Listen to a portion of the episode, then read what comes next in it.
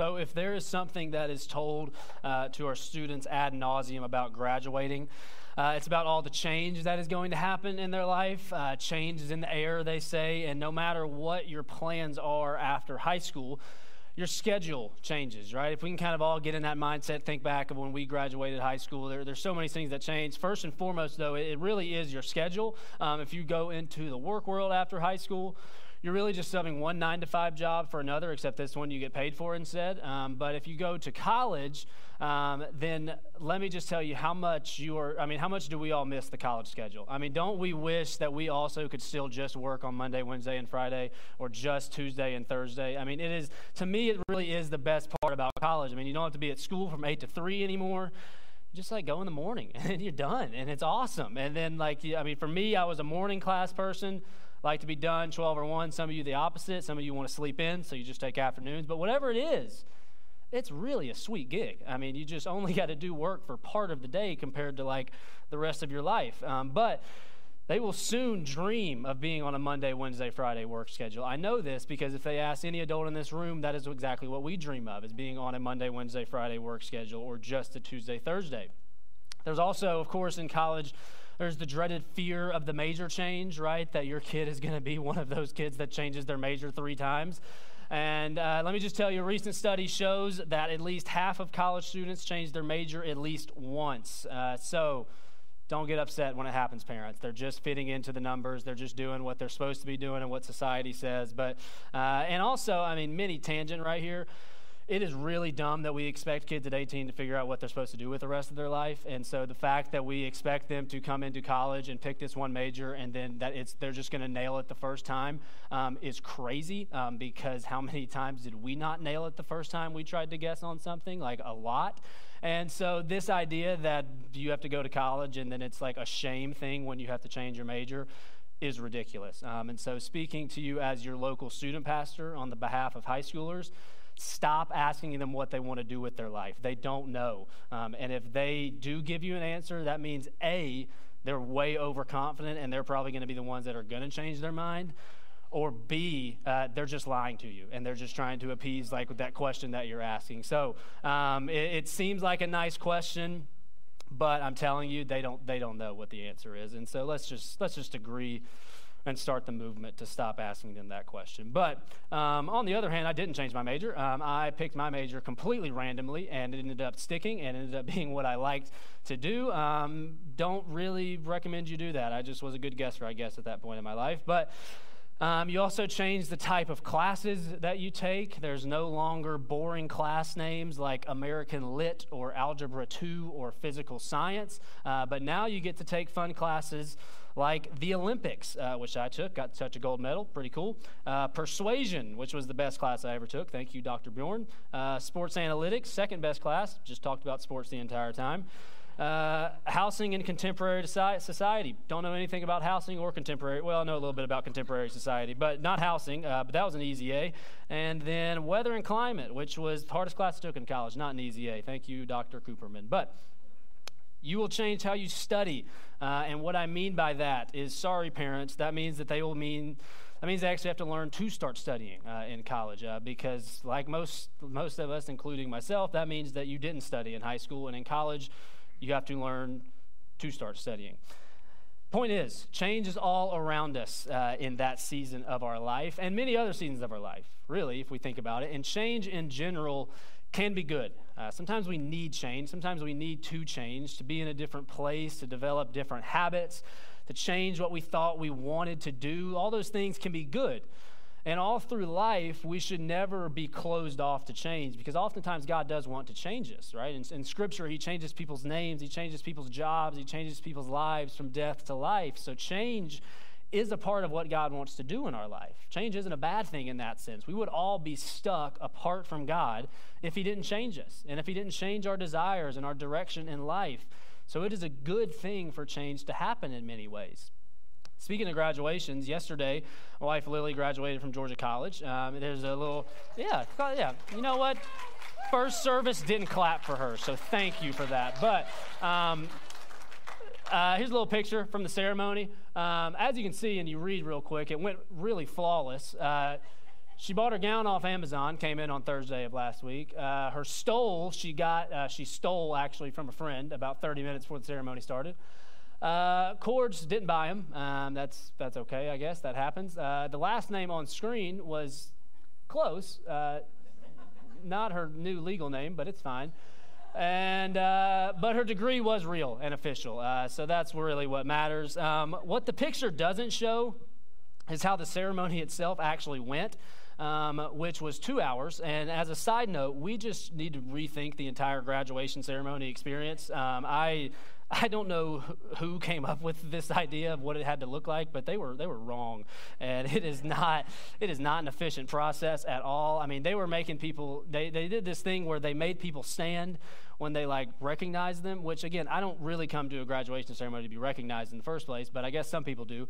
And and so they were just but not even the graduates. At one point they asked all spouses and parents and aunts and uncles and cousins to stand for their support of the graduate, which is ridiculous uh, because that is just not what we're trying to do here and could have saved us about 2 minutes of time. But um, but they also ask the graduates to stand at different parts. So when they, if they're graduating with a certain distinction or they did a certain thing in college, and so one of those things, of course, is, is cum laude and magna cum laude and summa cum laude, and and Lily was magna cum laude, not to brag for her, but she's my wife, so I will. And so, but when they called for magna cum laude to stand, um, we look out. Lily's just not standing. Um, she, she's just not standing at all, and we're like, okay, well maybe we maybe we were wrong. Like maybe she was something else and we just missed it. Maybe she stood on the first one. I don't know. Okay, well, no big deal. Well, then they call for all the graduates who did internships to stand, uh, which again, that's cool they did an internship. Feels like a stretch to make them stand in, in the middle of the graduation, but I, I digress. And, and but they called for the graduates who did an internship to stand, which Lily also did. Lily's still not standing. Like she just doesn't stand up at all. Um, and it's at this point that, that Ken leans in my ear and says, I don't think she's moving. And I said, I think you're right. Um, and come to find out afterwards, uh, now she did stand when they called her name and went through went through the aisle, which was good. But uh, come to find out later that she forgot which one she was um, in, the, in, the, cum laude recognition, um, and she didn't want to stand and be wrong. So she just stayed sitting the entire time. Um, and, and then when the internship call came, she was a little scared that that was going to be wrong too. So she just was like, well, let's just let's just pop a squat and stay right here for a little bit. Um, but not even minding the fact that, that she could have stood for every single thing, and I don't think anyone would have noticed at all. Like, I don't think anybody really would have cared. Like, oh, that girl stood. Oh, she stood again. Oh my gosh, she stood again. Like, probably what I would have done. It would have been a little funny story at least. But tell this story because uh, in the midst of a, a life of change and moving around and up and down, there is one thing that we can probably take from Lily during this part of her graduation ceremony, and that's something in our life that we want to be unmoved, something in our life that we don't want to move, and that is our faith. That once we believe in Jesus, uh, that, that once God brings us from death to life, from separated to close to Him, we don't want that faith in Him to ever change. Uh, that through every season of life, through every transition or dark valley, we want our faith to stay the same. Uh, we want it to be true of our lives, what David writes in Psalm 23 4, that, that even though when I walk through the valley of the shadow of death, we want to fear no evil, for you, God, are with me. That despite the hectic nature of our life, we want our life to be centered around a good thing, to, to have a sense of stability. That, that in a life where everything seems to be moving, we want our faith to be unmoved. Um, and if I asked all the parents in the room, they would all say that they want their child's faith to be unmoved throughout their life. Um, and that's exactly what we're trying to, to prepare them for and teach them in student ministry here. But, but we're all praying that for ourselves too. That, that I find myself often uh, thinking about into the future, thinking ahead in my life, and, and praying that my faith is going to be unaffected by anything that happens in my future because I, I don't know what my future will hold. You don't know what your future will hold, but but we want to be ready and willing for, for whatever God wants to do. And we want to move when God tells us to, but, but we want our faith to be unmoved off of Him. And I think many of us would say the same thing that this isn't to say that we're going to be flawless in life and, and that we're going to have seasons where keeping that faith is more difficult. Uh, there will certainly be times where our faith is tested and feels shaky, and that is okay. Uh, but what are the attributes that we can rely on that will allow us to have a faith that is stable? Uh, that's what we're going to address today for us. Uh, we're going to go to Ephesians chapter 3, verses 14 through 21. And, and this passage it shows us the importance of three things uh, our strength, our roots, and our filling. Our strength, our roots, and our filling. Uh, Ephesians is found in the New Testament. It's one of Paul's letters to the churches that he ministered to in Ephesus, uh, was where this church was located. And it was one that, that Paul spent more time with than almost any other church. And so he has this deep attachment to it, which, if, if you read through the book of Ephesians, and specifically this passage we're going to read today, it overflows in how he writes to them, uh, this attachment and passion that he has for this church. Uh, it's a more general letter. It doesn't address one specific problem like many of Paul's letters to the churches do. Uh, but this passage that we're looking at today, uh, it's a prayer. Uh, it's a prayer written out that Paul has for the people in this church. And it's just as applicable and important for us today as it was to them nearly 2,000 years ago. Uh, this church was younger, um, and, and, one study Bible notes that, that through this prayer and the book as a whole, Paul is trying to raise the sights of young Christians who have not fully grasped the effect of God's love and grace. So, sounds like a pretty good place to plant in for graduation Sunday, doesn't it? And so, let's read it together. Uh, this is from the ESV. It says, For this reason I bow my knees before the Father, from whom every family in heaven and on earth is named, that according to the riches of his glory he may grant you to be strengthened with power through his Spirit in your inner being so that Christ may dwell in your hearts through faith, that you, being rooted and grounded in love, may have strength to comprehend with all the saints what is the breadth and length and height and depth, and to know the love of Christ that surpasses knowledge, that you may be filled with all the fullness of God. Now, to him who is able to do far more abundantly than all that we ask or think, according to the power at work within us, to him be glory in the church and in Christ Jesus throughout all generations, forever and ever. Amen. Uh, Paul shows us three key aspects to a healthy faith that will be unmoved through our life. Um, and the first aspect is strength. And so our first point is this that when something is strong, it's hard to move. Uh, when something is strong, it's hard to move. Uh, I helped coach high school baseball, and earlier in the season, we had a play Pop fly gets hit down the first baseline. Our first baseman makes the catch, uh, but despite this, the runner decided to take a one two step and try to plow him over into the ground. Um, the only issue was that our first baseman is 6'6 and over 200 pounds. And so instead of the first baseman ending up on the ground, the other kid had now ended up on the ground um, and also ejected from the game. Uh, we ended up changing our first baseman's walk up song to Brick House for the rest of the season. Uh, but that's besides the point. The point is uh, that we all recognize that strength is an important attribute to have if we want to be unmoved. Uh, our first baseman was unmoved in the face of this wannabe pile driver, and it had much to do with his strength. And, and life can operate the same way that when we are strong in our faith, it's harder to be moved off of that faith. Uh, but strength in our faith is different than how we often view strength. Uh, one of the, the, the key things I want to do today is show that the world is going to offer us one definition of something, one way to find something, while God offers us another. And, and, that's why these things Paul hits on are so important because the enemy is fighting for these things. Uh, the, the enemy of our faith doesn't care about the whole of our life. He just wants to snatch the important things from us in whatever way that he can because he knows that if he gets those things, then the rest is surely going to come after that. That if he can just take the most important thing, the things that we hold closest to us, then the rest of our life is surely going to come after that. And so these things that, that are important, that that is why they are. He, so, so he offers up other ways, the enemy, to, to seem to give us what we desire, that seem to match what we want, but they fall short. And, and strength is one of these things that when we speak of strength in our faith, it doesn't come in the way that the world offers it. Strength comes through the inside, not what's around on the outside. Strength in our faith, it doesn't come through positions of power or important roles. It, it doesn't come from getting everything we've wanted. It doesn't even come from being a leader or in ministry. Uh, it comes through admitting our weakness, because through weakness, we have to trust in the one who has the true power and strength, which is our Lord and our God that you are not at your strongest when you think you have everything together and figured out. but when you have to trust in something other than yourself. Uh, Paul says that we are to be strengthened, uh, which insinuates that the strength doesn't come from ourselves, but from something else.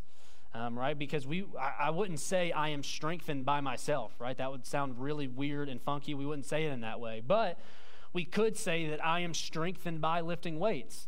Not me personally, I don't lift weights, but another person could say that, that I am strengthened by lifting weights. That would make more sense to say it in that way. So when Paul says it in this way, it's showing that something outside of ourselves makes us strong in our faith. Uh, but even more than this, this strength, it doesn't seem to be from this world or, or from something this world has to offer us. I, I'm not stronger in my faith because I'm older or because I'm in ministry or because I have all this experience.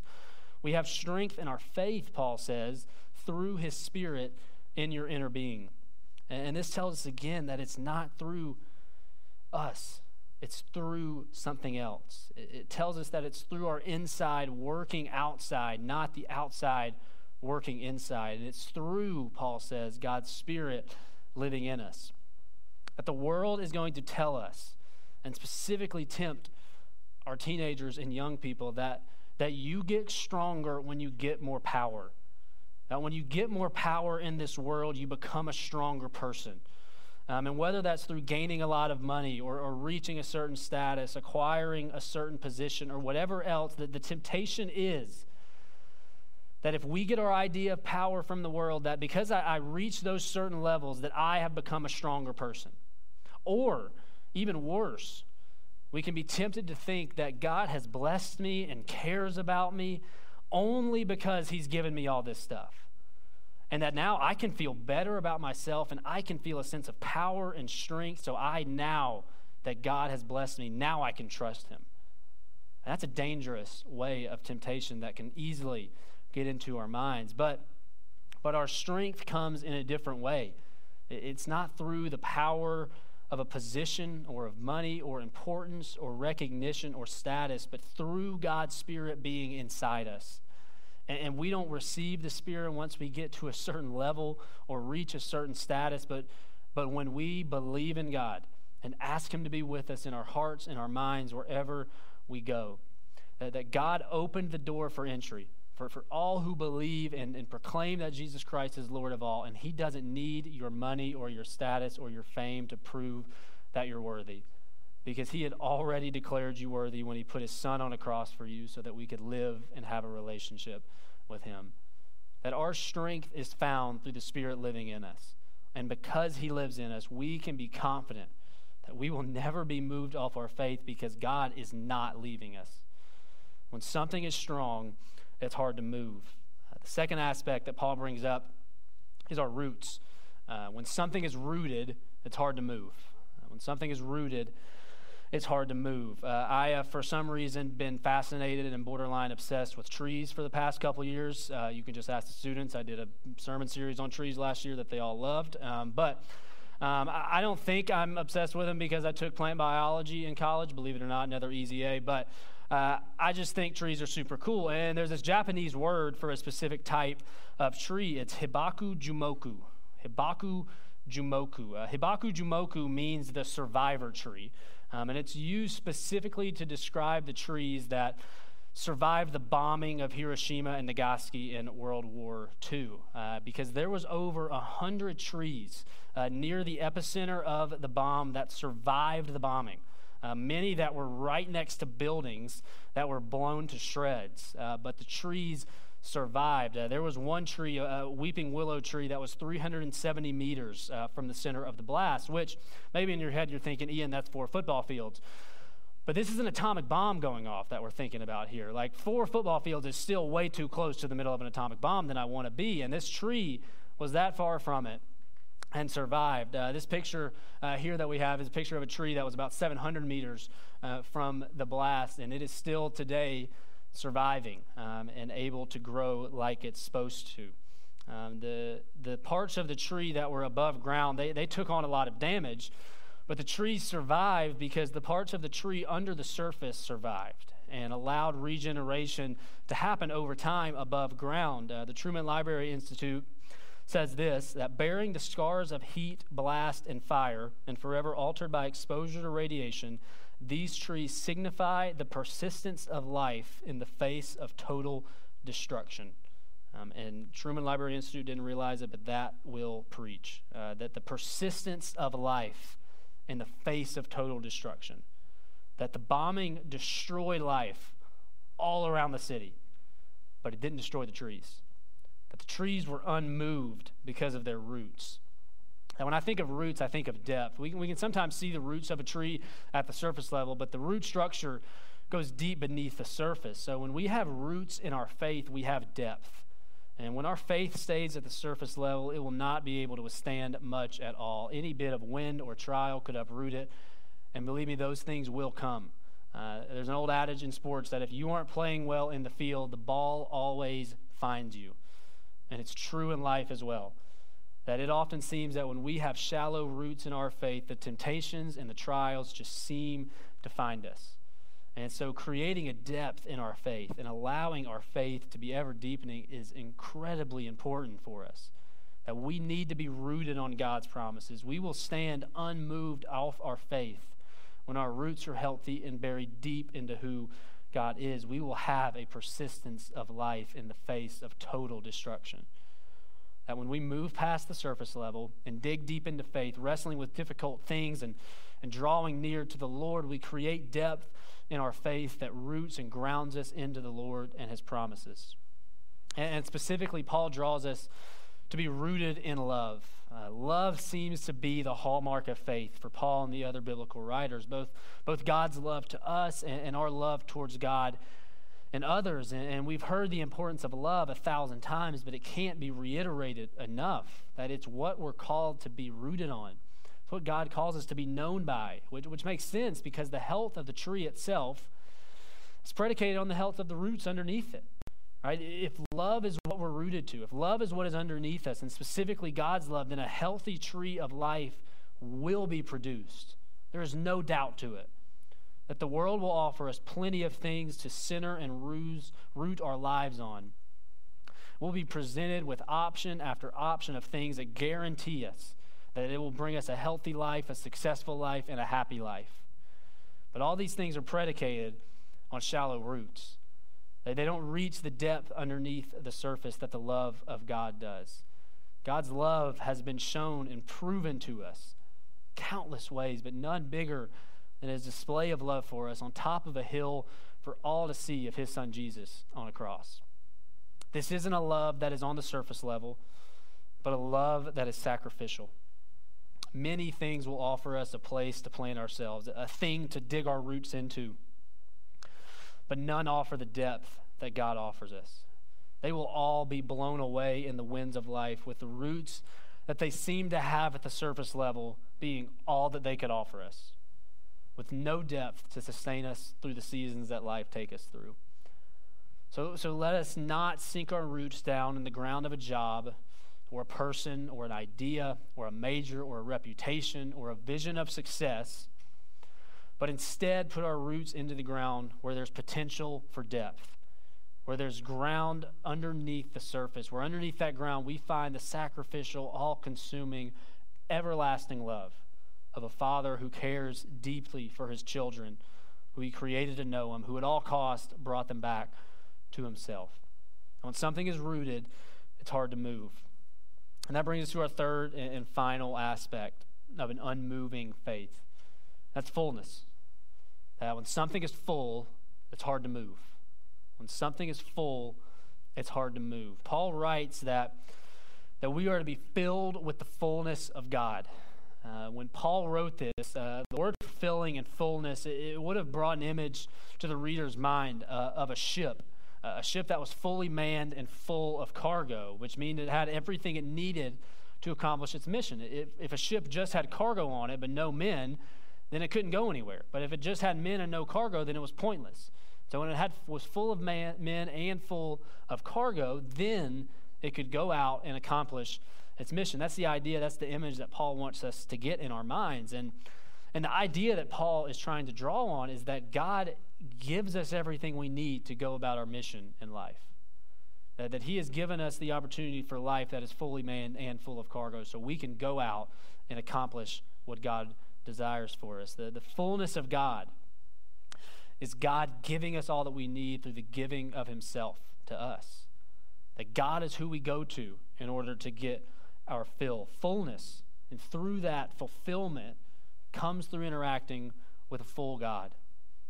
That we've recognized His strength, we've dug past the surface level, and now we interact with a God who is full and abundant in His ways and His knowledge and His love. We are to fill ourselves with God. So, where are we looking to fill our time in the days of our life? How quickly do our days fill up with no thought of God in them? How easy is it to devote more and more of our energy and income towards things that could be drawing us away from God? Do, do we let the world attempt to fill us up? Do we expect the world to fill us up? Do, or do we recognize the only way to be filled is to come to the one who has abundantly more than we could ever ask or think, the one who has done more than we could ever imagine, that as endless as the world may seem in some of its endeavors, that that well will run dry. That nothing has the strength that the Lord has. Nothing has the depth that the Lord has, and nothing is as everlasting and abundant in its fullness as the Lord. And, and I fear that so much of our hurt and pain, especially in our teenagers, is from getting filled from the wrong source.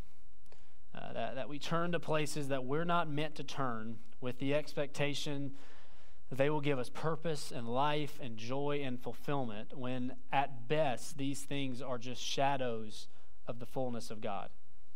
Um, and I know that I, I too often, I look to work or entertainment or people for these things. And it's only when I recognize how drained that I feel that I realize it's because many other things drain us with no ability to fill us up.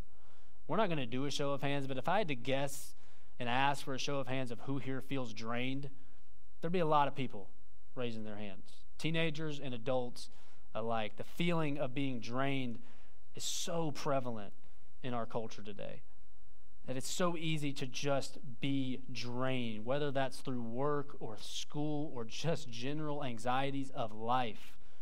Draining is one of the biggest problems facing our time right now, in my opinion. But even though the, the Lord our God, yes, he, he pushes us outward and wants us to pour into other people, He doesn't drain us empty. But he, he is this everlasting spring of water that we can run to to be filled. God is not where we go to be drained, but to be filled. And if any of us are feeling empty today, which we've already established is probably a good bit of us, if we feel drained today, then I would encourage us to, to go where we can be filled. Stop going to things that are just going to drain us. Stop constantly only going to the things that are just going to take and take from our souls and our minds and our hearts but go to something that is actually built to fill us, that will not run dry. That we have to prioritize our time with God because He can and will fill the emptiness that we feel in our heads, in our hearts, in our souls. And, and additionally, th- this fullness that God draws us towards, it has the effect of making us more like Christ. Right? If, little linguistics little lesson here for us that if a cup is empty, uh, we would ask somebody to bring us that cup. Like if a cup was sitting over there and I wanted you to bring me that cup and there was nothing in it, I would probably just say, hey, can you bring me that cup? But if that cup has water in it, if it's filled with water, I'm probably not going to say, can you bring me that cup? I'm going to say, can you bring me my water? Or at the very least, I'm going to say, can you bring me my cup of water? Because it's not just a cup anymore. It has something in it. It's full of something else. And so now it's no longer just a cup it's a water or a Coke or whatever it is. It has a new designation, it has a new name. And when we are full of God, we are made to look more like Christ.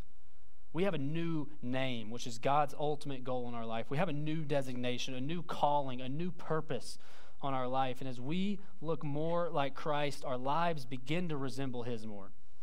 And our faith can begin to resemble His faith. And Christ's faith, if it could be described as anything, could be described as unmoved.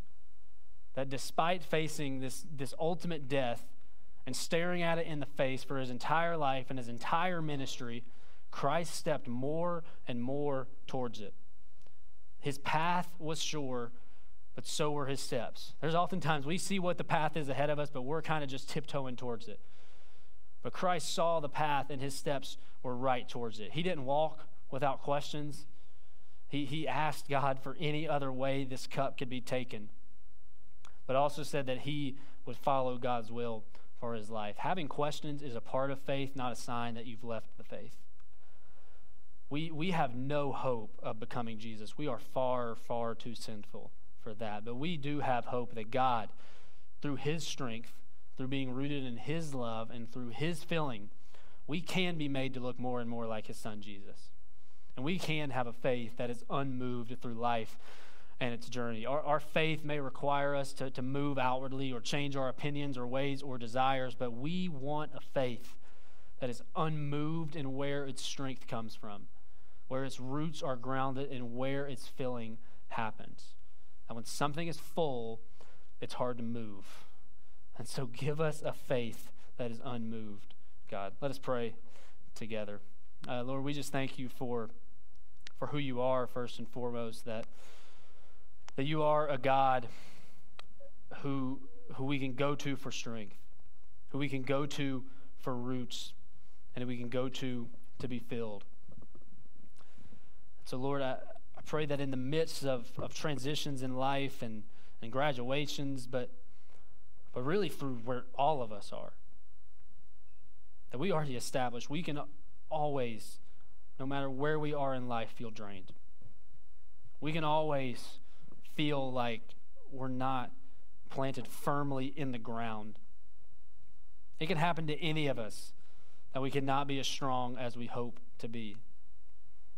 And as much as the enemy is trying to take those things away from us and take them into his own hands, God, you have put your stamp and put your claim over us in those areas. That you strengthen us that you root us and ground us, and that you fill us, God.